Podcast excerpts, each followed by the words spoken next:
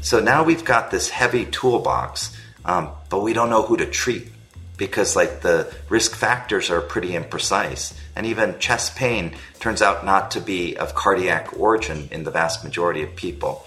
So i think when you think about the problem to solve there's an identification problem. We've got to find the right people who, who need the treatment because they're very sick and, and either are aware due to symptoms or unaware because it's silent.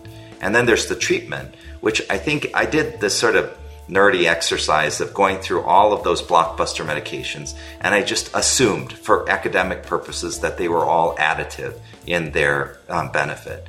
It turns out when you add it all up, there's a more than 90% reduction in heart attacks. So, in theory, we have enough therapies on this earth that we can eradicate this disease. We just have to find the right people to actually treat. This is the Visible Voices podcast. I'm your host, Dr. Risa Lewis. Before we get started, here's a word about the Nocturnists.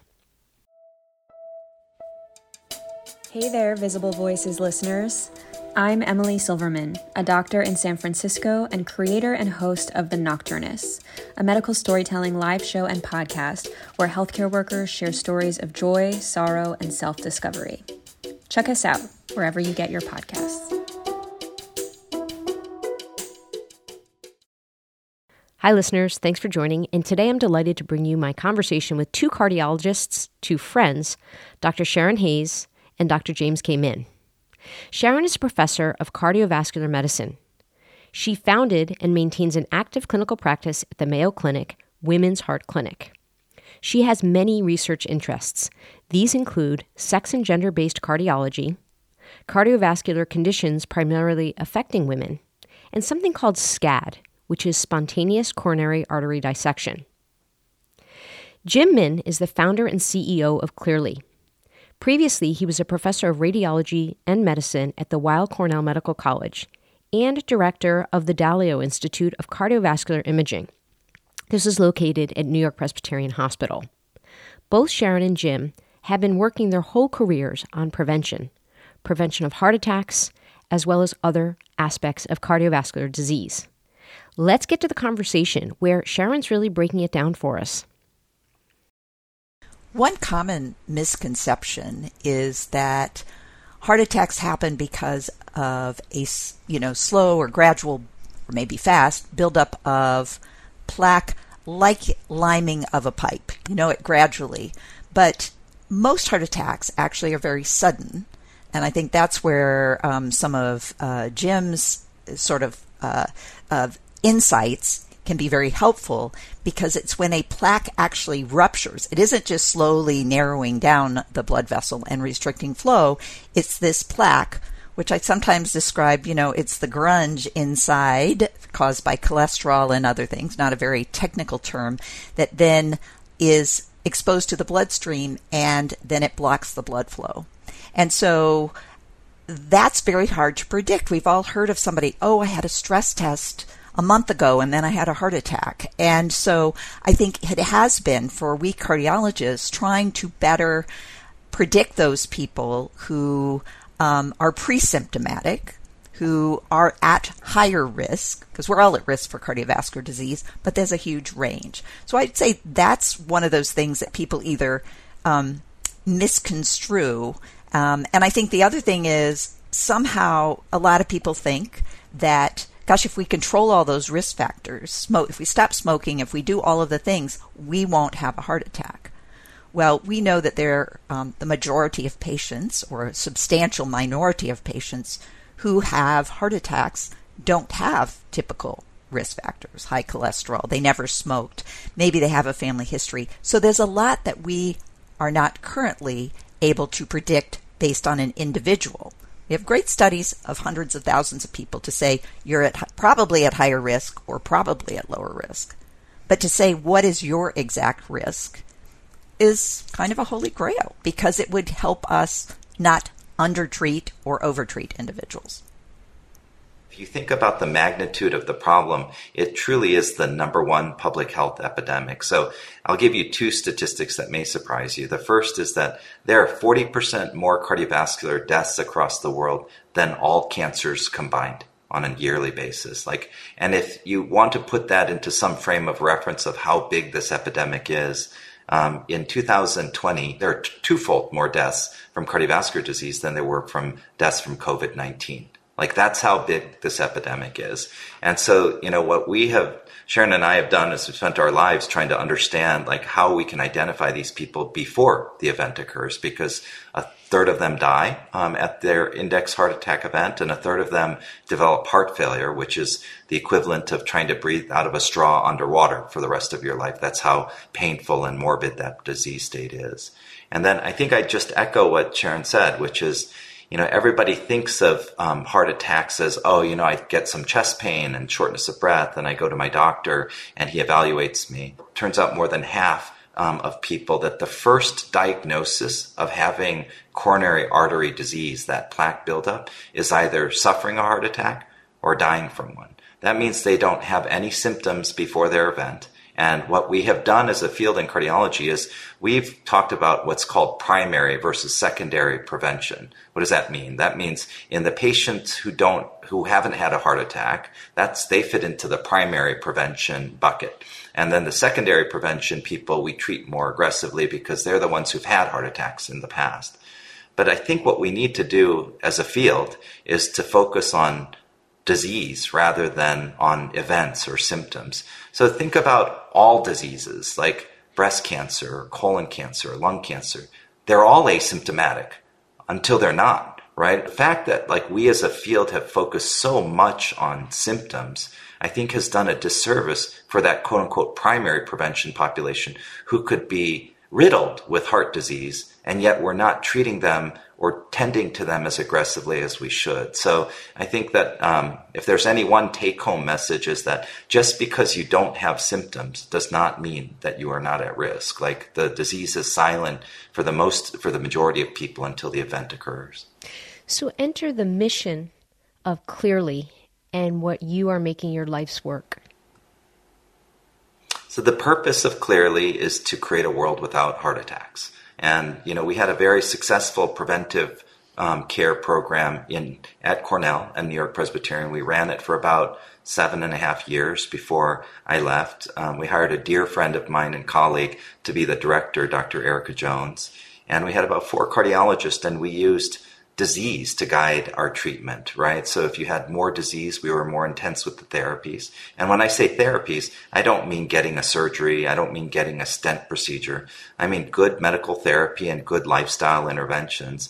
And fast forward seven years, we didn't see a single heart attack. And so, you know, in our little tiny microcosm on the Upper East Side of Manhattan, we'd created a world without heart attacks. And so, and I'm not saying, I think right now our field is like very focused on a symptom driven care paradigm. And I think that our, our products and services really allow you to uh, dive in deep into those symptomatic patients who present with chest pain and shortness of breath and really help understand the etiology of what's causing their symptoms.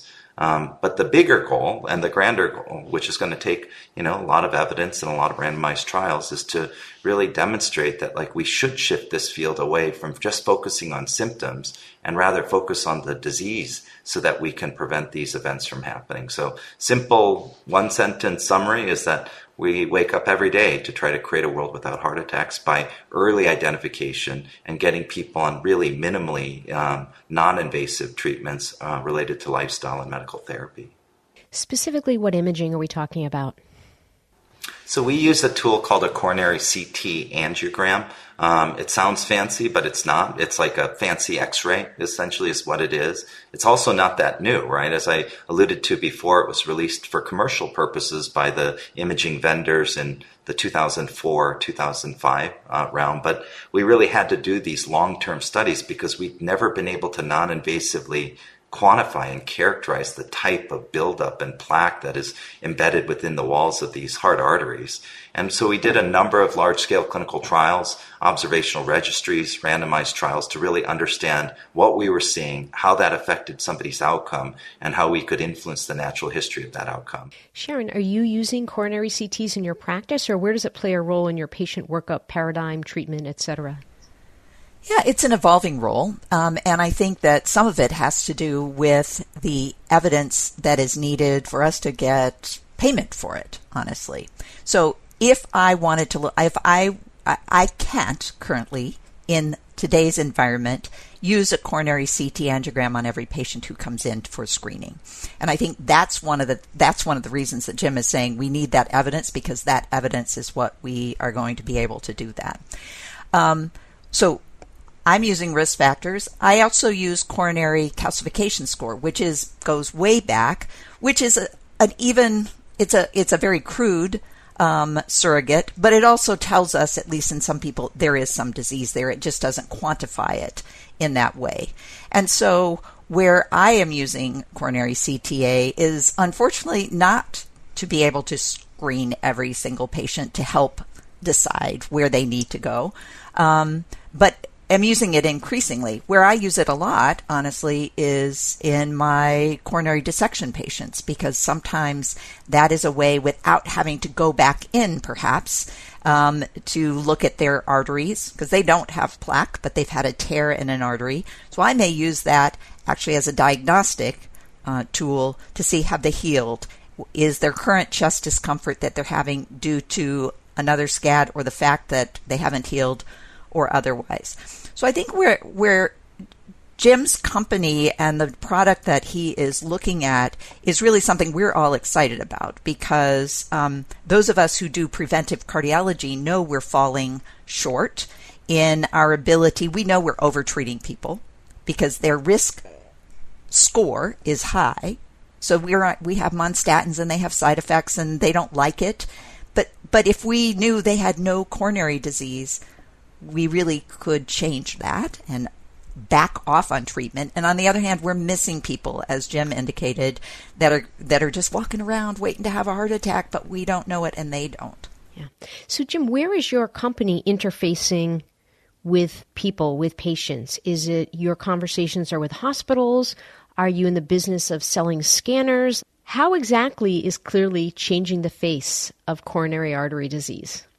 Yeah, it's a really good question. And to answer that, let me first dovetail on what Sharonne said, because for clarity, right now, our, um, our company is focusing on the symptomatic population of people who present with chest pain or shortness of breath or other symptoms that are suggestive of coronary heart disease. Um, we we recognize that that is the current paradigm that we live in, both the clinical paradigm as well as the payer paradigm, and so that is where we're solely focused where I believe that we can get to with this mammogram of the heart or you know similar analog is in the future. Um, but that will require several large scale randomized trials in order uh, to prove that point and prove the cost effectiveness of such approach. And so we're committed as a company to doing those trials. But I do want the listeners to understand that currently um, this is uh, typically reserved for the symptomatic patient.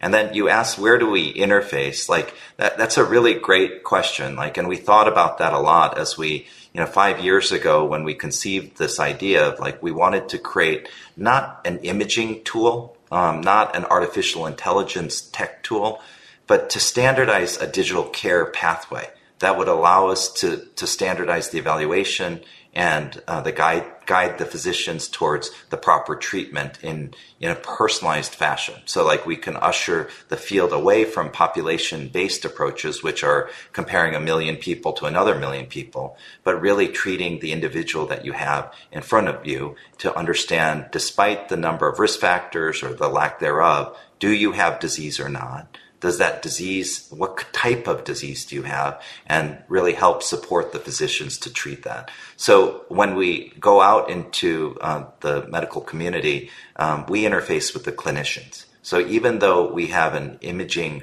tool that allows to, uh, you to translate all of the phenotypic findings, like the macroscopic findings of disease, into ways that a patient can understand, a nurse can understand, primary care, general cardiology, interventional cardiology, and so on. Um, we thought that it was most important to be at the point of care delivery rather than, you know, downstairs in a basement with, you know, in radiology where the clinical care is not happening.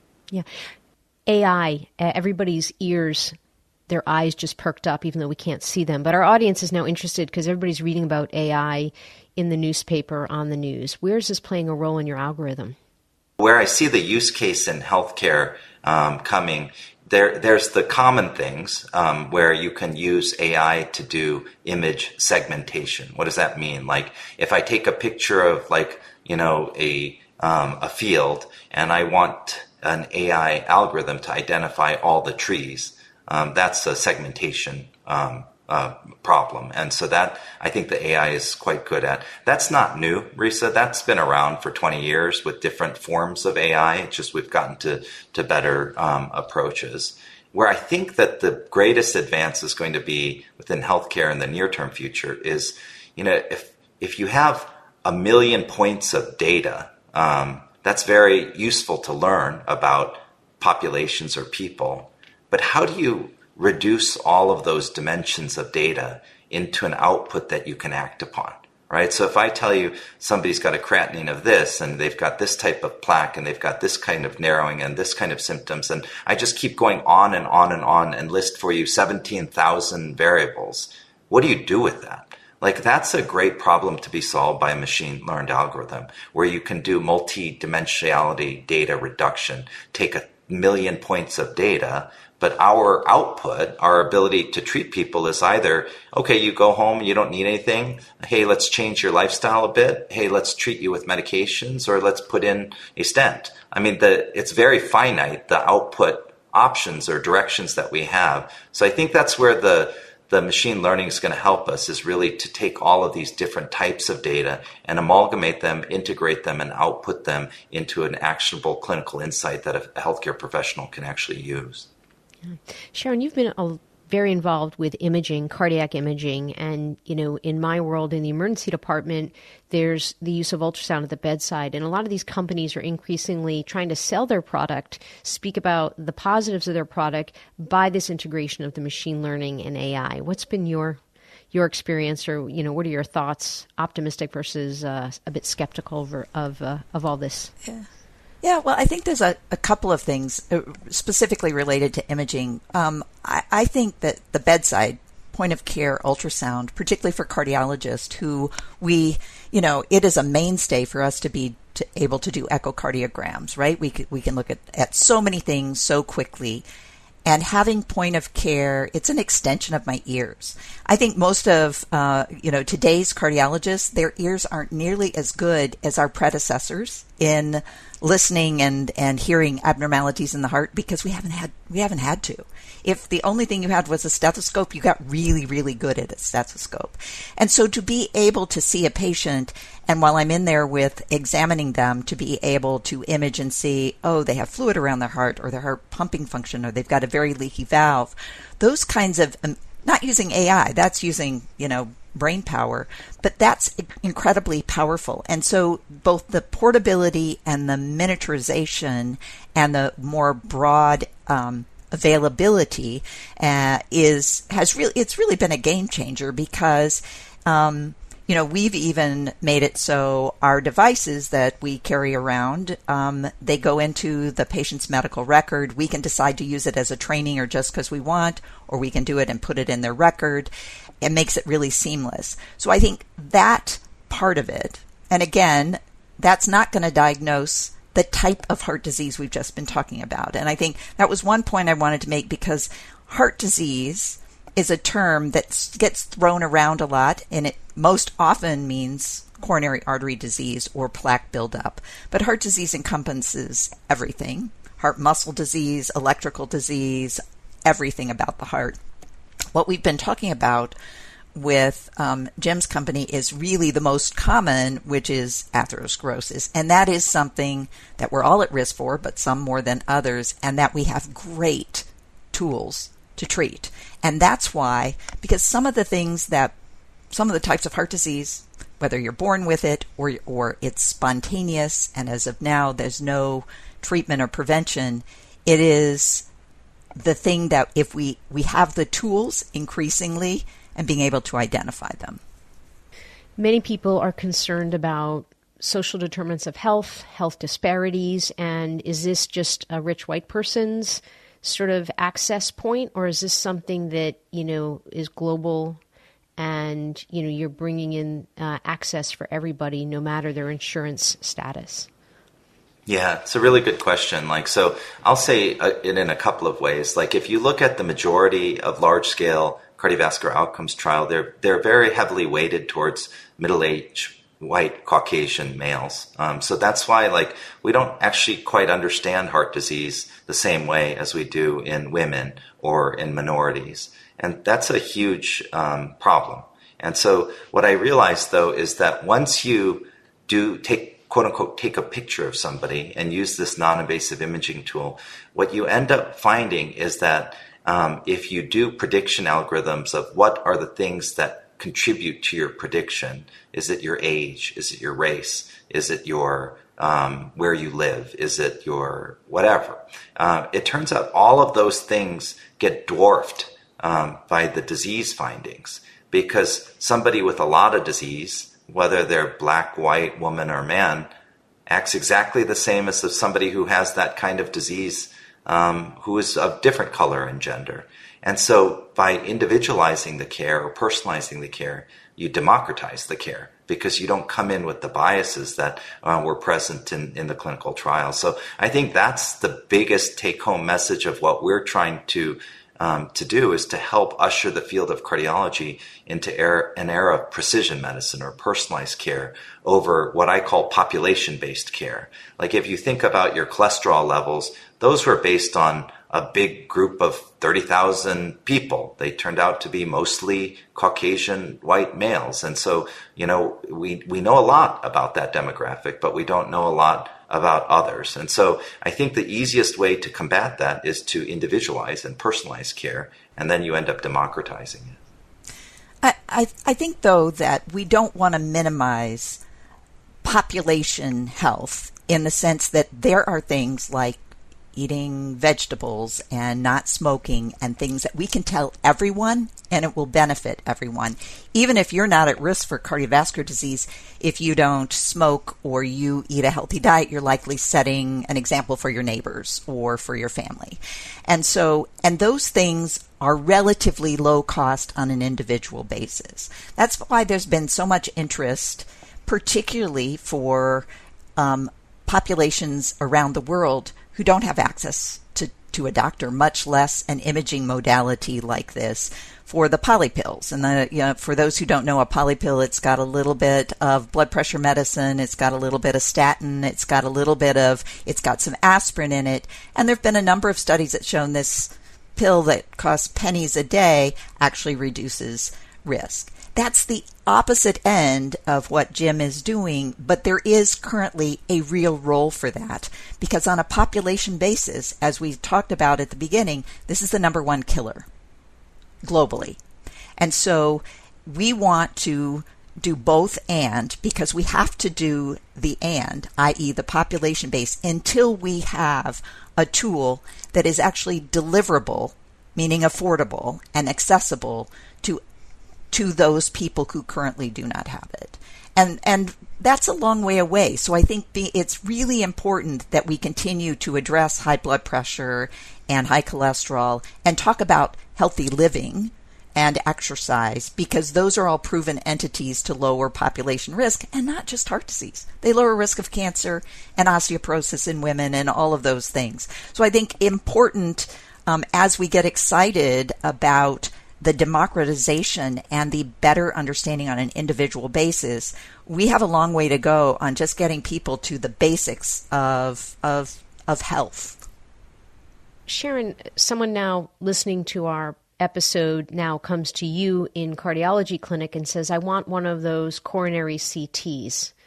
Uh, what should we expect? How can we set expectations for listeners, for patients that are coming into the emergency department, to their internal medicine doctor, to their cardiologist?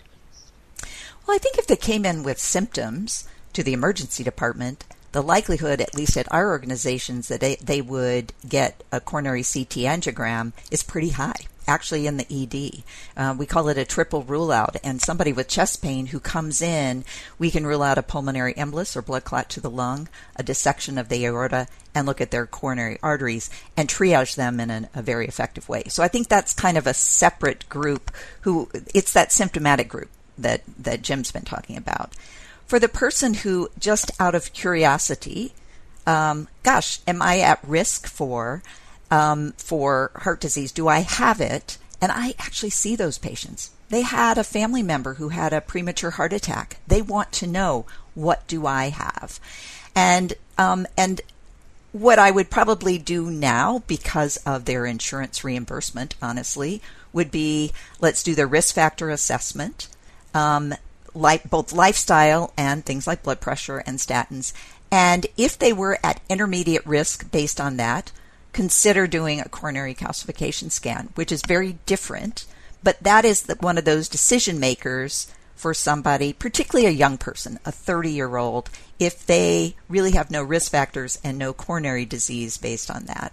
So it's a ways from somebody walking in and saying they want it for a number of reasons. One, I, I don't think we have the capacity right now to, to, to, truly screen. When you're talking about a screening um, test, like a mammogram, you have to build the capacity to really do it as a screening test. And, and we're certainly not there yet in the current payer system, like we we are allowed to we get authorized to do testing or more advanced testing on symptomatic patients. I do think that's a fundamental problem. Like I think if we put the kinds of healthcare resources towards prevention and early diagnosis and treatment, I mean, we could save a tremendous amount of money. But in the example that you gave, Risa, you as an ER physician and Sharonne describing this um, protocol that they have at the Mayo Clinic, I mean, the Mayo Clinic is one of the most well run healthcare organizations in the world. And think about why they would do that. It's not only the healthcare benefits, but it's the total cost of care savings to the healthcare system that would allow it. So, I mean, think about in every hospital that we practiced at, the ER is clogged up with a tremendous number of folks who are presenting with chest pain and shortness of breath who who have a very unpleasant experience there, right? They sit in a gurney for two days and they don't know why they can't go home and and like so you could do a lot of streamlining to make the process much more efficient within the emergency department to get the sick patients admitted and to get the healthy patients discharged and going home within a few hours. So I think that, you know, while I tend to think mostly about the clinical benefit of doing something, there's a huge economic benefit as well if you can use a tool with high diagnostic certainty to guide who should get admitted and who should not. Are there countries that are doing it right and they really have it right right now with the, the protocol that you're developing, Jim? I think the closest one probably is the United Kingdom. Um, they were the ones that led the world in 2017. They um, surprised the field of cardiology by recommending coronary CT angiography as um, level 1A above any other tool. Um, that was um, a document written by the National Institute of Clinical Excellence in the United Kingdom. About two years later, the European Society of Cardiology said, "Yep, I think you're right," and they they also elevated coronary CT angiography to level 1A. And it took until about 2021 uh, where the American Heart Association, American College of Cardiology followed suit. So, I mean, in on paper um, and based on the evidence, it should be the worldwide standard of care. Um, period. The evidence shows that the outcomes are better for patients who undergo it over, say, a stress test or other other approach. Um, we just there's a lot of moving parts and a lot of variables that you know influence behavior and one of the um, the variables is what sharonne mentioned which is access right like i mean it's even though it's 15 years old like in medicine actually things move pretty slowly so 15 years is actually pretty recent and for you to retrain an entire body of cardiologists to do something different than they've been accustomed to doing for the last 40 50 years it just takes time. And so um, part of that is on us to help educate. Um, part of it is on sort of payers to help understand that prevention is always cheaper than treating late stage and stage disease. Um, part of it is on getting the access so that we can get the institutions to really start doing this so that people can get the, the test that they deserve. I also think that, well, and I am probably among preventive cardiologists, and I, I work with a lot of fellows, and you know, I know based on them coming out of a room and saying, well, then we should get a stress test. I said they have no symptoms whatsoever, but they've got all of this. Why wouldn't we do a coronary CTA? And it's sort of a light bulb goes on. I said, because we have a fair amount of evidence that suggests that that's going to give us the answer because you have to have a 70% plus blockage before a stress test is going to help us with that. And so I think it is a following the evidence and recognizing it is a change in practice. We all grew up doing stress tests in cardiology and um, being able and recognizing but i think maybe i came to it earlier on than a lot because my practice is women and stress tests have failed women in many ways um, in that uh, they weren't included in trials, and so the way we interpret them um, has, uh, and particularly standard stress tests, has just failed women um, in large part. And so we've been looking for something that would address those issues in women. And as Jim said, if you've got plaque, it's going to show up in women just like it does in men. And so this test can be really helpful in that regard. I think one other thing, Risa, is like to try to think about the problem that we're solving, right? So, you know, five, six years ago, we had a very limited arsenal of what we could treat with people with, right? We had statin medications. We had, um, in some very sick people, um, a low dose aspirin. And that was about it. Like, um, and in the last four or five years, we've seen the introduction of at least a dozen new classes of blockbuster medications that really save lives and reduce heart attacks and strokes and death. So now we've got this heavy toolbox, um, but we don't know who to treat because like the risk factors are pretty imprecise. And even chest pain turns out not to be of cardiac origin in the vast majority of people. So I think when you think about the problem to solve, there's an identification problem. We've got to find the right people who, who need the treatment because they're very sick and, and either are aware due to symptoms or unaware because it's silent. And then there's the treatment, which I think I did this sort of nerdy exercise of going through all of those blockbuster medications. And I just assumed for academic purposes that they were all additive in their um, benefit. It turns out when you add it all up, there's a more than 90% reduction in heart attacks. So, in theory, we have enough therapies on this earth that we can eradicate this disease. We just have to find the right people to actually treat and not just treat everybody, but treat people with precision in a personalized fashion. The RISA wrap up. Special thanks to Jim and to Sharonne for joining me in conversation. And I really loved the volley that they had back and forth in talking about cardiology, heart imaging, and the prevention of heart attacks. In the emergency department, we have a lot of patients presents with chest pain, shortness of breath, and other aspects of disease that could be a heart attack. And the question is how do we prevent it? How do we treat it? How do we diagnose it? And the work that Jim and Sharonne are doing in the prevention of cardiovascular disease, looking at risk factors, looking at symptom and presentation, and sort of what Jim really highlighted that return on investment. We get so much more out of preventing heart attacks than treating people with heart attacks after they've happened. That's it for this week, audience. See you next time. The Visible Voices podcast amplifies voices both known and unknown, discussing topics of healthcare, equity, and current trends. Our production team includes Stacy Gitlin, Dr. Giuliano DePortu, and me, Dr. Risa E. Lewis. Please find me on social media at Risa E. Lewis and through the website, thevisiblevoicespodcast.com. If you like the podcast, please rate and review us. Share the podcast with a friend today. Thank you so much for listening, and as always, to be continued.